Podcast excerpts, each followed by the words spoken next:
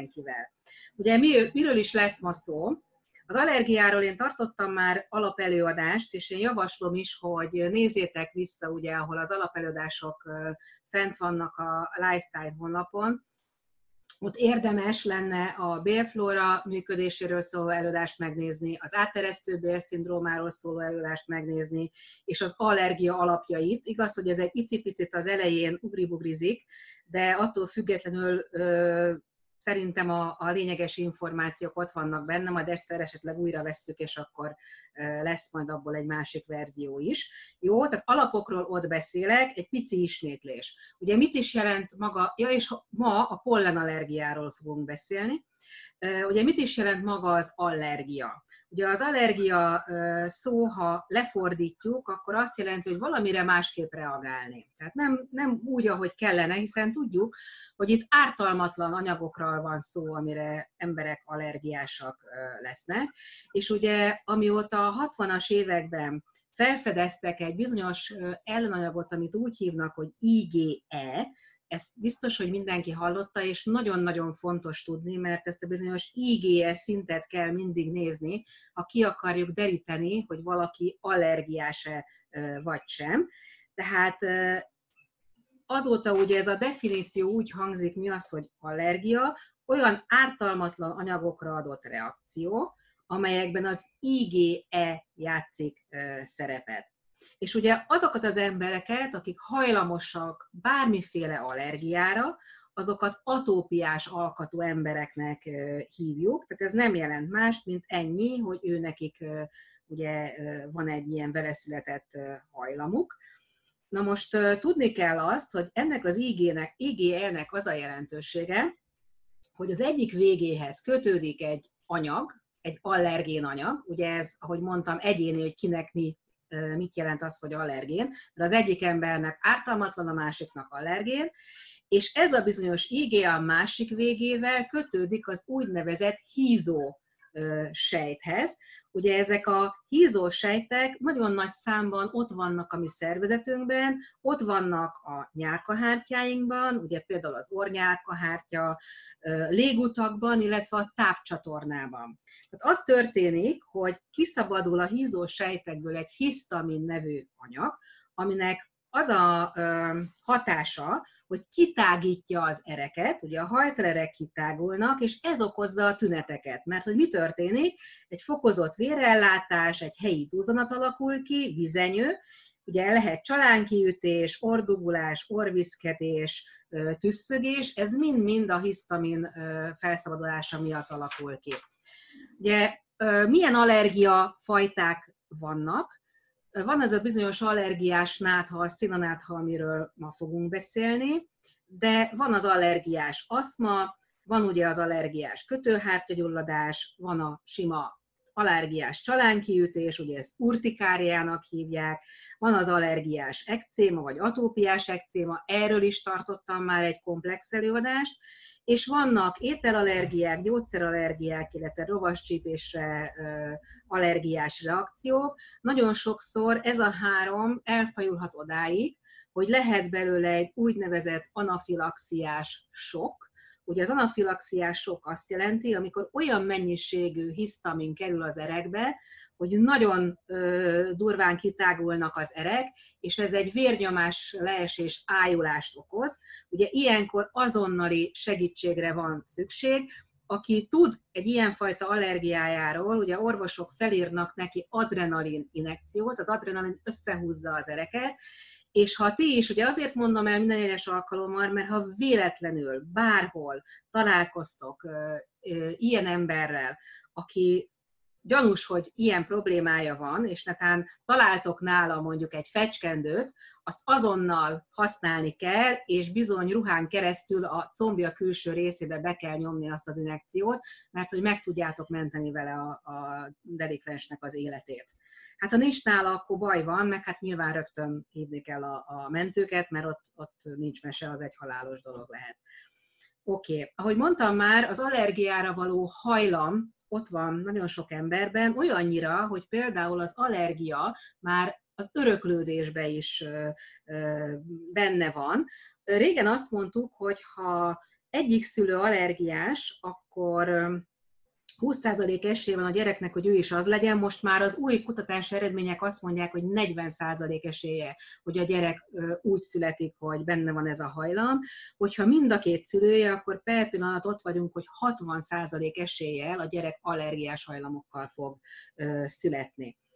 És ugye tudni kell azt is, hogy az allergiások száma folyamatosan nő. Régen azt mondtuk, hogy 30% az embereknek allergiás, ma azt mondjuk, hogy 50% az embereknek allergiás, ami nem azt jelenti, hogy az emberek fele folyamatosan allergiás reakciókat mutat, de a fele időközönként valamiféle allergiás problémától vagy reakciótól szenved, lehet úgy, hogy nem is tud róla Emlékeztek rá, illetve az újaknak ugye egy fontos információ, hogy nagyon fontos már a kismama mit csinál, a, mikor a babáját éppen várja, mert az, hogy például egy allergia hajlam kialakul-e vagy sem, az nagy mértékben függ az anyukat táplálkozásától, és attól, hogy az ő bélflórája milyen ö, állapotban van. Ugye Zsóka itt az előbb mondta, hogy ő a probiotikot ezerrel kell, hogy egye. Hát én azt gondolom, hogy tőlem olyan előadást nem hallottatok, ahol én a probiotikról nem mondtam volna azt, hogy az ezer számra kell enni, mert nincs olyan problémakör, ahol a, a probiotikum ne lenne valami miatt fontos, és ezt is sokszor elmondtam, hogy folyamatosan ö, ott tartunk már, hogy szüksége van rá mindenkinek. Oké, okay. az, hogy konkrétan majd mit tegyünk, milyen termékekkel segítsünk, arról beszélek, de először egy picit a pollen, pollenekről tárgyaljunk. Ugye a pollenallergiának a kezdeti legenyhébb stádiuma, ez bizonyos színanátha, amit szerintem már mindenki látott. Remélem ismerni nem ismertek saját kézből, de látni láttátok. Ugye amikor a virágport mondjuk belélegezzük, és érintkezik a nyálkahártyákkal, utána jön egy azonnali reakció. Na most tudni kell azt, hogy sokan azt mondják, hogy hú, az a szerencsétlen virágpor, mert az az oka mindennek, és minden virágport akkor tüntessünk el, szüntessünk meg, de ez nem így van.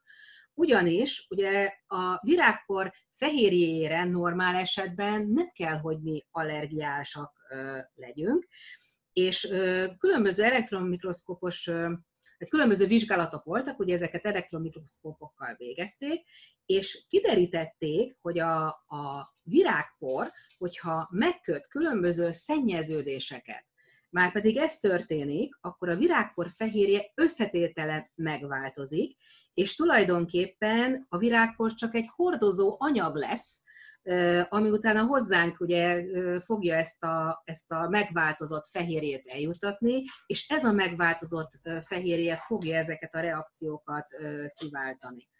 Ugye maga a színanátha elnevezés az az úgynevezett allergiás rinitis, ugye orvosi névem, tehát allergiás náthának nevezhetjük, amikor az ornyálkahártyának van egy allergiás gyulladása. Ugye a virágkor az, ami egy ilyen szezonális tényező, de egyébként allergiás rinitis az lehet mástól is, nem csak virágkortól, mert lehet akár egész évben előforduló ilyen náthás tünete valakinek, akár poratka, állatszőr, gomba, toll, vagy mindenféle egyéb porokra. Például az állatszőröknél is egyébként kimutatták, hogy ott is a kis apró hámsejtek, amiket a szőrök visznek magukkal, azok okoznak, azoknak a fehérjéje okoz ilyen reakciókat.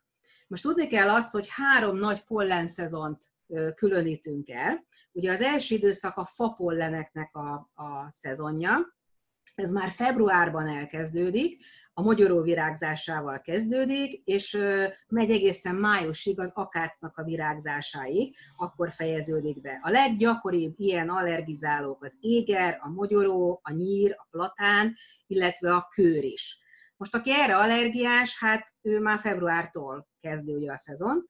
Aztán jönnek a fűpollenek, április, május, illetve egész augusztus végéig, és a harmadik a gyom gyomok csoportja, ugye július végén kezdődik, vagy augusztus elején, tehát ezért beszélünk most róla, mert most pontosan ebben az időszakban vagyunk, és bizony az első fagyokig eltart ez a, az időszak. Na most a, amit legjobban ismertek a gyomok közül, az maga az a szerencsétlen parlagfű, majd erről is beszélek, hogy nem ő a fő mumus, de hát őt tartjuk annak. Tudni kell, hogy egy szál parlagfű 20-30 millió pollent is képes termelni.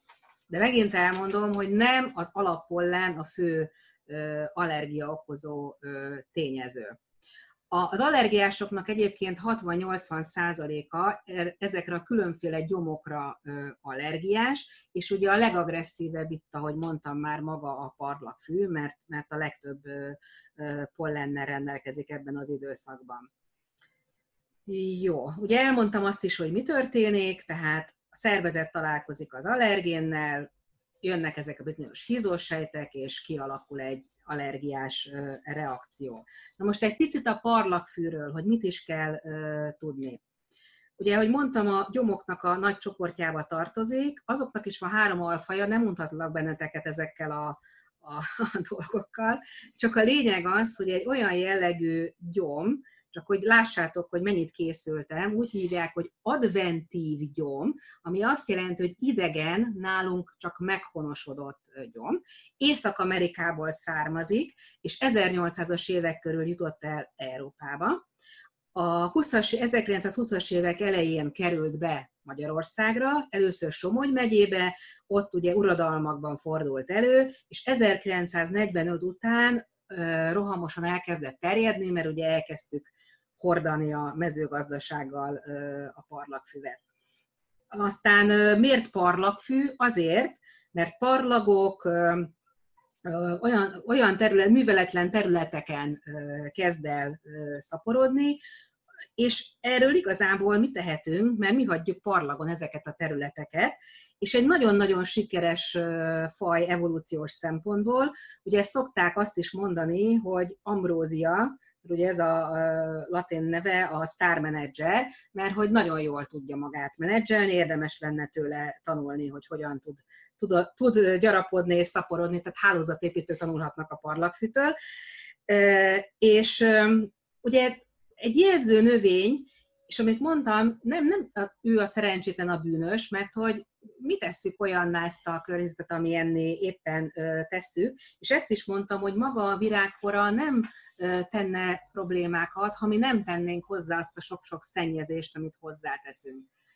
Ö, azt is tudni kell érdekességként, hogy, ö, vagy biztos erről is beszéltünk már más előadásban, hogy aki allergiás, ott nagyon sokszor vannak ételekre keresztreakciók. Itt felhívnám a figyelmet, tudom ez nem jó hír, hogy a parlagfű allergiások a görögdínyére és a banánra mutatnak ilyen keresztreakciót, ami azt jelenti, hogy ha görögdínyét és banánt esznek, akkor felerősödnek a, a, a tüneteik, és nem értik, hogy miért. Azért, mert a pollen fehérjéje, illetve ezeknek a, a mm, zöldségeknek, gyümölcsöknek, ugye az egyik zöldség, másik gyümölcs, hogy nem, mind a kettő gyümölcs, jó, ezt ne kérdezzétek meg, gyümölcs, gyümölcsöknek a fehérjéi ugye mutatnak azonosságot, és pontosan ezért a szervezet bereagál egyikre másikra oda-vissza. Jó. Milyen tünetekkel jelentkezik, hogyha valaki parlagfőallergiás? Az orrtünetek, ugye viszketés, híg, vizes orfolyás, tehát mindig tudni kell azt, hogy ha nem színes az orváladék, mert hogyha valakinek van egy bakteriális felülfertőzése, az vagy sárga, vagy zöld, vagy valamilyen szint fog mutatni, amikor víztiszta, az allergia. Jó, fátyolos a hangja, bedugul az orra. Szemtüneteknél lehet ég, viszket a szeme, könnyezik a szeme, vagy jó, beduzzad és fizenyős lesz a szemhéja Egyéb tünetek, kapar a torka, torokfájás, szájpadviszketés, vagy viszket a torka szájpadja, illetve akár a füle is viszkethet a, az illetőnek. Na most mit kéne csinálni? Hát azt kéne csinálni, hogy akinek ilyen jellegű problémája van, meg kellene előzni, hogy ki se alakuljon valakinek allergiája, illetve nyilván, ha már kialakult, akkor a tüneteket megpróbálni úgy megszüntetni, hogy a lehető legkevesebb mesterséges anyaghoz, gyógyszerhez kelljen, kelljen például nyúlni. Na most, akinek nagyon komoly gondja van, érdemes egy allergológust felkeresni, mert hogy érdemes megcsinálni azokat a vizsgálatokat, ahol kiderül, hogy ő konkrétan mire allergiás, mert nyilván akkor attól neki, amitől lehet tartózkodnia, kell, és ugye az allergológus általában azt szokta csinálni, hogy olyan gyógyszereket ír fel, úgynevezett antihisztaminokat, és ezért kell, hogy értsétek, hogy mi a vagy az a hisztamin, mert különben nem értenétek, hogy mi a gyó- mit csinál a gyógyszer. A gyógyszer azt csinálja, hogy megakadályozza a hisztaminnak a felszabadulását, ezért ugye hisztamin ellenes anyag, antihisztamin. Ez mind szép és nagyon jó, de ha ezt gyógyszerbe adjuk, azért annak lehetnek ö, mellékhatásai. Most elmondom nektek, hogy nagyon sok olyan természetes anyag gyógynövény van, aminek ilyen hisztamin ellenes hatása van, viszont semmiféle mellékhatással ö, nem rendelkezik. Jó, akkor ö, menjünk a megoldás felé, de mielőtt még a megoldás felé megyünk, ö, azt kellene megbeszélnünk újfent, hogy miért lesz valaki allergiás? Hiszen ez a legfontosabb dolog. Ugye a 60-as években kezdtek el jönni ezek a bizonyos allergiás betegségek, robbanásszerűen megnőtt az atópiás betegek. Tehát mondtam, az atópia az nem más, mint allergiára való hajlam, betegeknek a száma. Nagyon sokan azt gondolták, hogy ez azért van, mert környezetszennyezés annyira megnőtt a környezeti ártalmak, hogy emiatt. De kiderült, hogy ez nem így van, mert ahova nem települt plusz környezetszennyező gyár vagy bármi egyéb, ott ugyanúgy megnőtt az allergiásoknak a száma. Kiderült, a valódi ok a táplálkozásunkban van, megint nem fogok újdonságot mondani, mindig idejük adunk ki. És nagyon sok ember, higgyétek el, még a mai napig úgy van, amikor erről beszélünk, hogy a táplálkozásunk mennyire fontos, hogy, hogy az dönt el mindent, hogy mi fog kialakulni, mi nem egészségesek vagyunk, nem vagyunk egészségesek, stb. stb. Azt mondják, hogy át, az biztos, hogy nem. De igenis a táplálkozásunk, illetve a gyógyszerszedési szokásaink változtak nagy mértékben mert hogy ö, kialakult egy olyan probléma, amit úgy hívnak, hogy áteresztő bélszindróma, és ez bizony nagyon-nagyon sok embernél ott van. Van, akinek csak ideig, óráig, de szinte mindenkit érint ez a probléma. Mit jelent ez?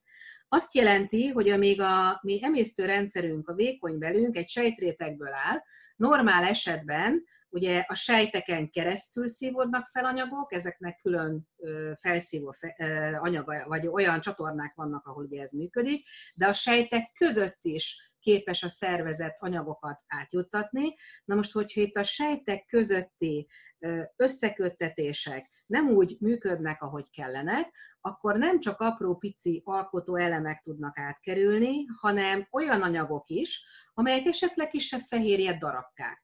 Na most ezekre a fehérje darabkákra az immunrendszer muszáj, hogy reagáljon, mert ez nem ismerős a számára. Ez egy idegen anyag, és elkezdi kőkeményen bombázni ezeket az anyagokat.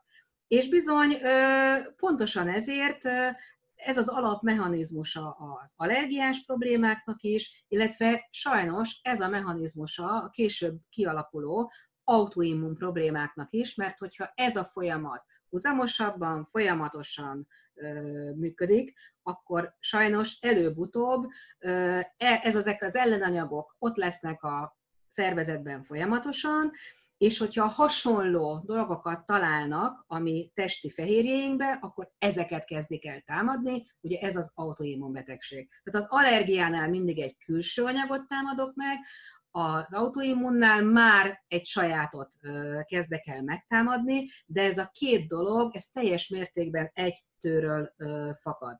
Na most azt is tudni kell, hogy ugye ezek a bizonyos atópiás betegségben az allergén anyagok, ezek ugye átkerülnek ezen a lyukas, lyukassá vált bélfalon, és ahogy mondtam, elindul egy reakció az immunrendszer részéről, elindul egy immunválasz, viszont azt is tudni kell, hogy ez, hogyha sokáig tart, akkor a teljes szervezet támadó készültségben van, és a teljes szervezet tetőtől talpig ott van, és reakció készen fog állni, és ez a bizonyos gyulladás is, ami kialakul, ez tetőtől talpig érinti az egész szervezetet.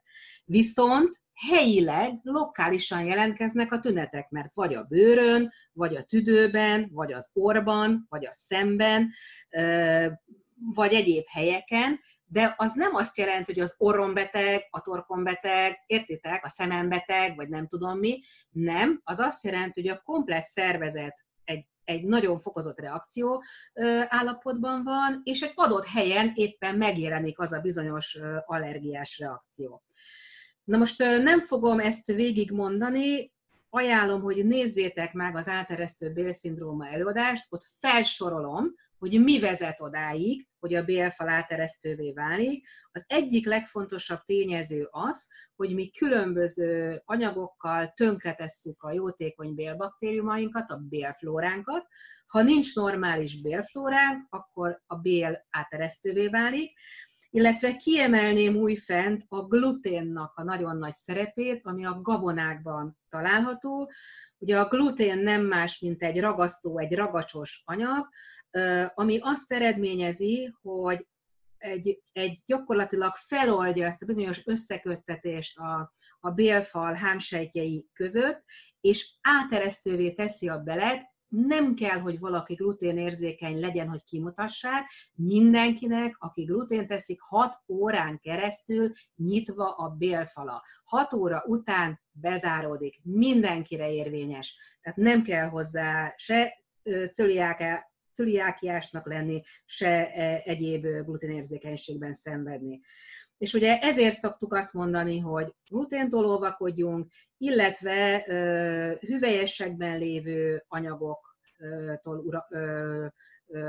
tartsuk távol magunkat, hogy olyan fehérjék, amik szintén áteresztővé teszik a bélfalat. Ugye a teljes kiörlésű gabonákat mindig említem, olyan anyagok vannak benne, amik szintén provokálják ezt a tényezőt. Jó, hallgassa meg, aki tovább szeretné hallani ezeket a dolgokat, mert ha allergiás vagy, netán te, akkor ezt tudnod kell, hogy mit szabad enned, és mit nem szabad enned. Tudni kell azt is, hogy az atópiás problémáknak van egy olyan menete, amit így is hívnak, hogy atópiás menet, e, úgy, hogy egymás után hogyan jelennek meg ezek a problémák. Ugye először a bőr allergia szokott jelentkezni, utána jön a színanátha, amiről ma beszélünk, aztán jön belőle egy aszma, és utána jönnek a különböző ételallergiák. Tehát ezen át szoktak menni azok, akik úgy gondolják, hogy nekik nem kell tenni azért semmit, hogy ők rendbe jöjjenek, beveszem a gyógyszert és kész, egyre több mindenre lesz allergiás, és egyre jobban fokozódnak ezek a ö, dolgok. Ugye mondtam, beszéltem már itt a bélflóráról, fontos tudni azt, hogy a bélflóra állapota dönti el azt, hogy a szervezet mit fogad el sajátnak és mit nem. Ezt úgy hívják, hogy orális tolerancia. És ha a bélflóra jól működik, akkor ennek a bizonyos IgE-nek, amit mondtam, aminek a mennyisége mindenképpen magas allergiásoknál, ennek a mennyisége csökkenhet, ha, tehát a képződésének a csökkenésében van szerepe a probiotikumoknak, a probiotikus és prebiotikus termékeknek, tehát nagyon fontos, hogy a bélflórának szabályozó funkciója van, és hogyha ez a szabályozó funkció nem tud jól működni, akkor allergiás válasz ott lesz. Ha jól működik ez a szabályozó funkció, az úgynevezett T-sejtek, visszafogó sejtek jól működnek, akkor pedig meg tudom gátolni ezt az allergiás reakciót. Ez is egy pici ismétlés, nem fogom kifejteni úgy újfent, ezt hallg, vagy nézzétek meg az ekcémás, az allergiás ekcémáról, vagy az atópiás ekcémáról szóló előadásban, ahol elmagyarázom, hogy bizonyos személyiség típus együtt jár azzal, hogy valaki atópiás alkat-e vagy sem. Ugye bizonyos féltekei dominanciák, tehát akinek normál esetben az emberek többségének a bal féltekéje domináns, akinek a jobb féltekéje domináns, ott az IgE szint az átlagnál már jóval magasabb, tehát eleve az allergiás problémákra ők sokkal-sokkal érzékenyebbek, illetve tudni kell azt, hogy aki mondjuk császármetszéssel született, vagy nem szoptatták gyerekkorában, már az ő bélflórája és olyan irányba fog eltolódni, hogy 40%-kal nő az allergia esélye, mikor megszületik, a, vagy születés, nem megszületik, születés után, előtte is már, mikor megszületik, ezt is meséltem már nektek, és nagyon fontos, hogy kimutatták, hogyha az anyuka probiotikus terméket eszik már terhesség alatt, akkor nagy mértékben csökkentheti a babájának ezt az atópiás hajlamát. Tehát ezért is nagyon-nagyon-nagyon fontos. Jó, úgyhogy félteke dominanciáról meg abban az előadásban hallottok, most a nyári lazában ezt nem fejteném ki. Viszont